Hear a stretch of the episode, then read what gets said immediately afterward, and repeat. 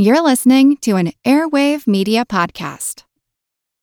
This episode is brought to you by Shopify. Whether you're selling a little or a lot, Shopify helps you do your thing, however you cha-ching. From the launch your online shop stage, all the way to the we just hit a million orders stage. No matter what stage you're in, Shopify's there to help you grow. Sign up for a $1 per month trial period at shopify.com slash special offer, all lowercase. That's shopify.com slash special offer.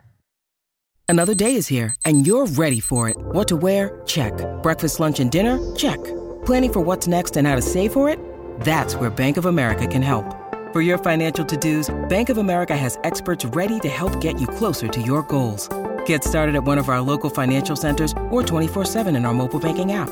Find a location near you at bankofamerica.com slash talk to us. What would you like the power to do? Mobile banking requires downloading the app and is only available for select devices. Message and data rates may apply. Bank of America and a member FDIC. Welcome. This is Paul David Thompson. And this is Doc G. So, Paul Thompson, what's up next? Well, hey, Doc, I'll tell you what's up next bonus content. I think you'll enjoy this informal conversation conducted after the recording of episode number 61, which we released this Monday. If you haven't listened to that episode already, I highly recommend you listening to that first, then listening to this bonus episode, which is our conversation that happened after the recording with the producer of the upcoming documentary film Do No Harm. Listen all the way to the end.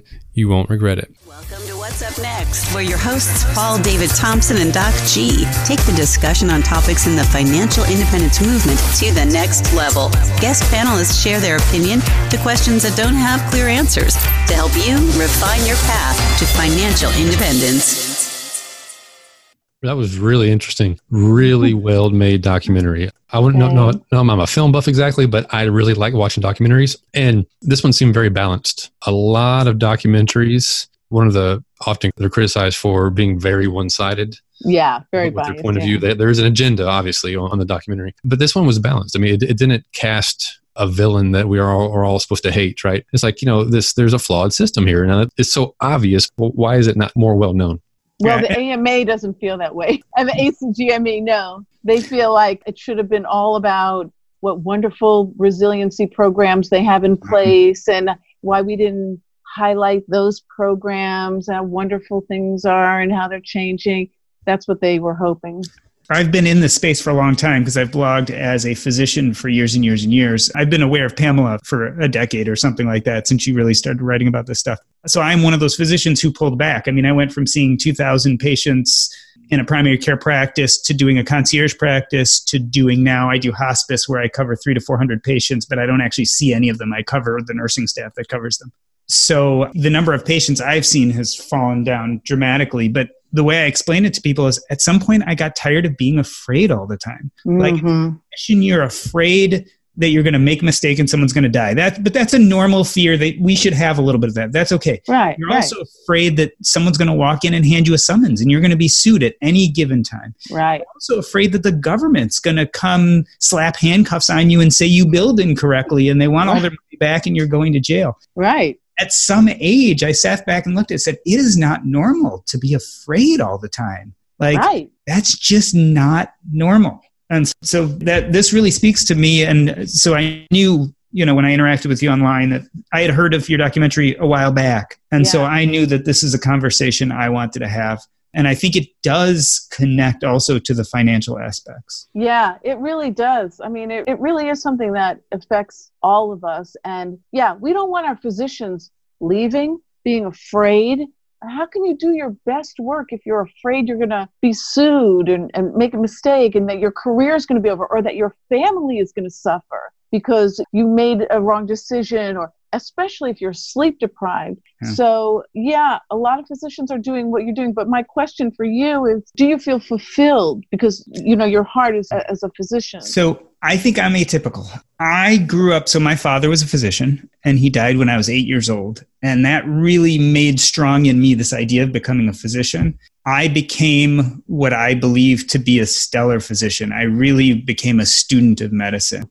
And over the years, I've realized that I probably was wrong. I don't think becoming a physician was my calling. I think creating and writing and podcasting and public speaking are much more my passions.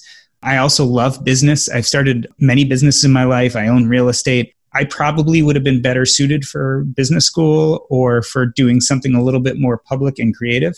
If you told my mom this, she would fall over and die. but I think I'm unique in that sense. My wife, when she met me, she's like, You're going to be a fabulous doctor, but I don't think that's your calling. And I was like, Yeah, whatever. But over the years, I've realized that it might not have been, which is, you know, so that was a really a lot of identity searching to get to this point. A lot of deep, deep thought. So I feel fulfilled. I have to tell you, I am so relieved not to be seeing patients anymore. and don't get me wrong, I think I was a very good physician. My patients loved me. I was very empathetic, very sensitive. I'm a very sensitive person. So it fit my personality well. But I don't know if I want to be responsible for people's lives anymore. And you know what, my internist, I went to her and she said, I feel like patients come in like they think they're going to a restaurant and they get bad service you know they go online and give us a bad mark you know they'll give us two stars i mean they don't know that i just saved somebody's yeah. life in the next room or i have to deal with a complex case and that's why they're having to yeah. wait 15 minutes so the expectation of patients is very unrealistic and not caring and one thing i think this film has done it, it has given a sense of compassion for patients for their doctors. Yeah. So I'm really happy to see that happening. I didn't expect that, uh, but so it's a very nice, you know, side effect of this discussion because you know patients are not aware of what physicians are going, how they're scheduled in a day, mm-hmm. and if one thing uh, could affect their whole schedule, and yeah, you're dealing with sick people. Chances are something will affect your schedule. How could it not? But you're scheduled in a way that doesn't allow for that and doesn't allow for thinking about what's the proper course of action for this patient and doesn't allow time for fighting with insurance companies and you know so yeah you want to get out. So luckily you have a business mind and you're fortunate but think of other physicians yeah, no, who don't. I've written and self-published a few books about kind of the doctor experience. And the interesting thing always to me is when my patients or people I know read it, a lot of them look at me and they go, I had no idea you hmm. go through that. And that's the same idea, I think, with with the documentary. It's like they yeah. don't realize that when you walk in and you're in a bad mood, it might be because someone just died, or you just told a family member in the next room that their husband was dying or their wife was dying. Yeah, people don't get it they just don't know. It's not part of their experience. My uncle was a colorectal surgeon for 30 years in New Jersey. And I showed him 20 minutes of the film. He, he passed away a couple of years ago, but he said, Oh, wow. He said, We never talk about this. If mm. I lose a patient, he said, I had to find my own coping skills by myself. He said, This is really going to blow things up just talking about losing patients and not being able to talk about it it's okay. We know you're going to lose patients, but for the hospital not to treat you like a human being, why dehumanize you as a physician instead of giving you a way to grieve and cope together? Yeah, and it, it scars us, and people don't realize it. Yeah. I can walk into a room and tell someone that their family member is dying and not bat an eye. But if I see a sad commercial on TV, I start tearing up and crying. And you realize that it's because most of us have stopped mourning ourselves for so long it's only just safe to mourn when you're thinking of other people or when you're seeing it on tv for a lot of physicians it's very hard. And i know for me i'm an incredibly sensitive person. I write poetry. Yeah. i mean i'm very in touch with my feelings but yeah it's hard for me to feel emotional when i'm talking to patients about their what they're dealing with. I've gotten better at it but you realize it's trauma over yeah. years and years of trauma. PTSD, yeah. Mm. And so that needs to be treated and it doesn't make you weak. It makes you an incredible physician who's caring and it's just part of human nature when you're in traumatic situations you need to be able to find a coping mechanism whether it's group therapy or whatever it is and it's not a form of weakness so that's the message that we're trying to spread with this film too it's not you and what i had heard before was of the ideal medical clinic yeah, so that's Pamela Wible. So what Pamela yeah. did years ago is she went to her community and held a series of meetings in her community and said, "What do you want out of a doctor?" Right. And she took copious notes, and then she built her own medical clinic based on those notes to try to provide to her community exactly what they needed. And I believe, I don't know now, I don't think she takes insurance. I don't know if she ever did, but her idea was to divorce it from insurance She wanted to make her office a happy place to go. So she would have, you know, balloons and she would try to make it a very positive experience. She would go to see patients in their homes. Her real goal was to be very community centered Yep. and to start to reverse all the shame Right. and coldness of the doctor patient relationship. I think she really, you know, with these ideal medical clinics, really wanted to bring the physician and the community together as partners and remove some of that wall that we have placed between our caregivers and our people who need care in our society. She's doing it too. I've seen Yeah. dozens and dozens. And so she consults with people and helps them open up their ideal medical clinics and to extract from physicians from this really toxic environment. And so Yeah. every time she can pluck a physician from corporate medicine or for some horrible hospital based clinic,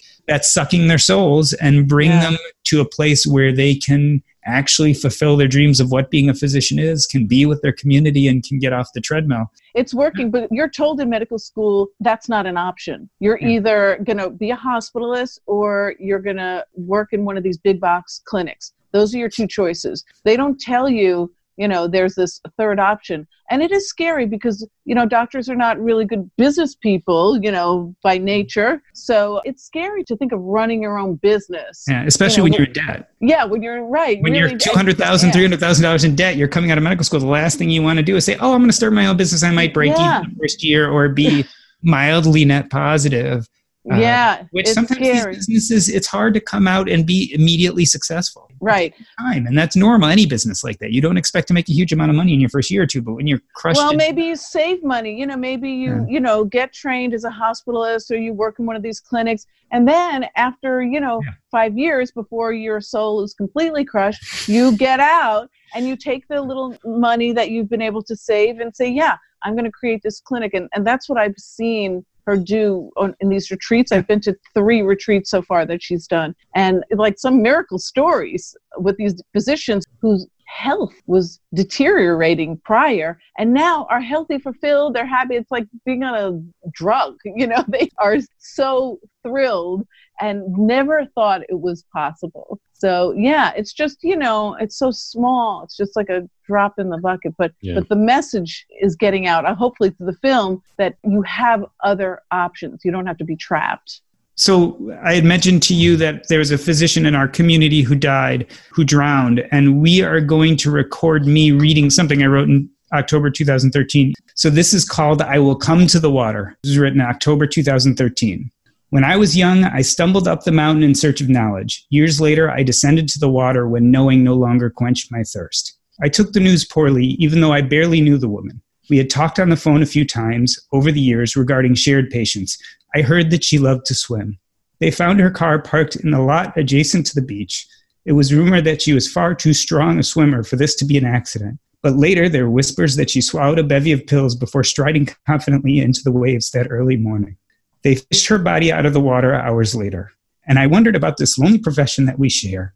I have said multiple times that physicians are like islands floating in the vast sea. We may interact with others from time to time, but we are mostly on our own. There is no one with us in the middle of the night when we answer persistent phone calls. We carry the weight of the consequence of these decisions largely in solitary. I heard that she was embroiled in a lawsuit. Someone mentioned a federal investigation into illegally purchasing chemotherapeutic agents to offer to her patients at a discount. I highly doubt most of it. I imagine that she was enamored with the water. We return our dead to the land for the most part, but maybe burial at sea is more appropriate. Our bodies are water after all. Her plasma mixing with the unimaginable vastness, maybe she no longer felt alone. I kind of wish they had left her body where they found it. As sad as I am at her passing, she made her own decision. I continue to mourn, however, for the rest of us. The pressure of practicing medicine is enough. Dealing with the rules and regulations is becoming unbearable, and we are still stuck in our sad, broken silos. In a world of loneliness, we still haven't found a way to wi- wither these tumultuous seas together. I'm sorry that I didn't get a chance to know her better. I hope she found the peace that she was looking for. Yeah, it's uh, too common. There was a San Diego story that was like that. I, I wound up not putting it into the film, but she walked into the water and her friends luckily pulled her out. But she was heading right into the sea. And the train tracks, I mean, Kevin attempted, he parked his car in a train track, and then at the last moment, he decided that's not an accident. Yeah, we pick these ways, and sometimes they're dramatic ways. I mean, our healers, you know, like saving life. That's what you doctors, that's what you do. I mean, to think about ending your own life for a physician is like it's the worst tragedy I can think of. I mean, for someone to think that that's a solution, it's just, it's tragic and it motivates me to continue on this journey for everybody. Well, thank you for the documentary. I think the Good. documentary was wonderful, and I wish Thanks. you great success with it. So I cannot describe to you how privileged I feel to get to work with Doc G in our little corner of the internet. I think one of the greatest benefits of achieving financial independence is so you can take a break from constantly worrying about making ends meet and taking the time to reflect. The goal of this podcast is to take the conversation in our community to the next level. I cannot thank Robyn Symon enough for the work that she is doing as a part of her documentary. And on behalf of myself and everyone who's ever relied on the medical field to take care of their sick ones and those who might be dying, I'd like to express my personal thanks to Doc G and everyone serving in the medical field for your service to your patients. I am not sure we'll ever really understand the toll that this profession takes on its caretakers. Take a moment and reach out to someone that you know personally that is in the medical field and let them know how much they mean to you. Please accept my heartfelt thank you. I'm confident you don't hear it enough, so it bears repeating. Thank you. That's a wrap. It feels really good to be productive, but a lot of the time it's easier said than done, especially when you need to make time to learn about productivity so you can actually, you know, be productive. But you can start your morning off right and be ready to get stuff done in just a few minutes with the Inc. Productivity Tip of the Day podcast. New episodes drop every weekday, so listen and subscribe to Inc. Productivity Tip of the Day wherever you get your podcasts. That's Inc. Productivity Tip of the Day wherever you get your podcasts. Tech moves fast. So keep pace with the Daily Crunch podcast from TechCrunch. With new episodes every day, this podcast will give you a quick overview on everything you need and should know about startups, new tech, regulations, and more. Listen to TechCrunch Daily Crunch now, wherever you get your podcasts. That's TechCrunch Daily Crunch, wherever you get your podcasts.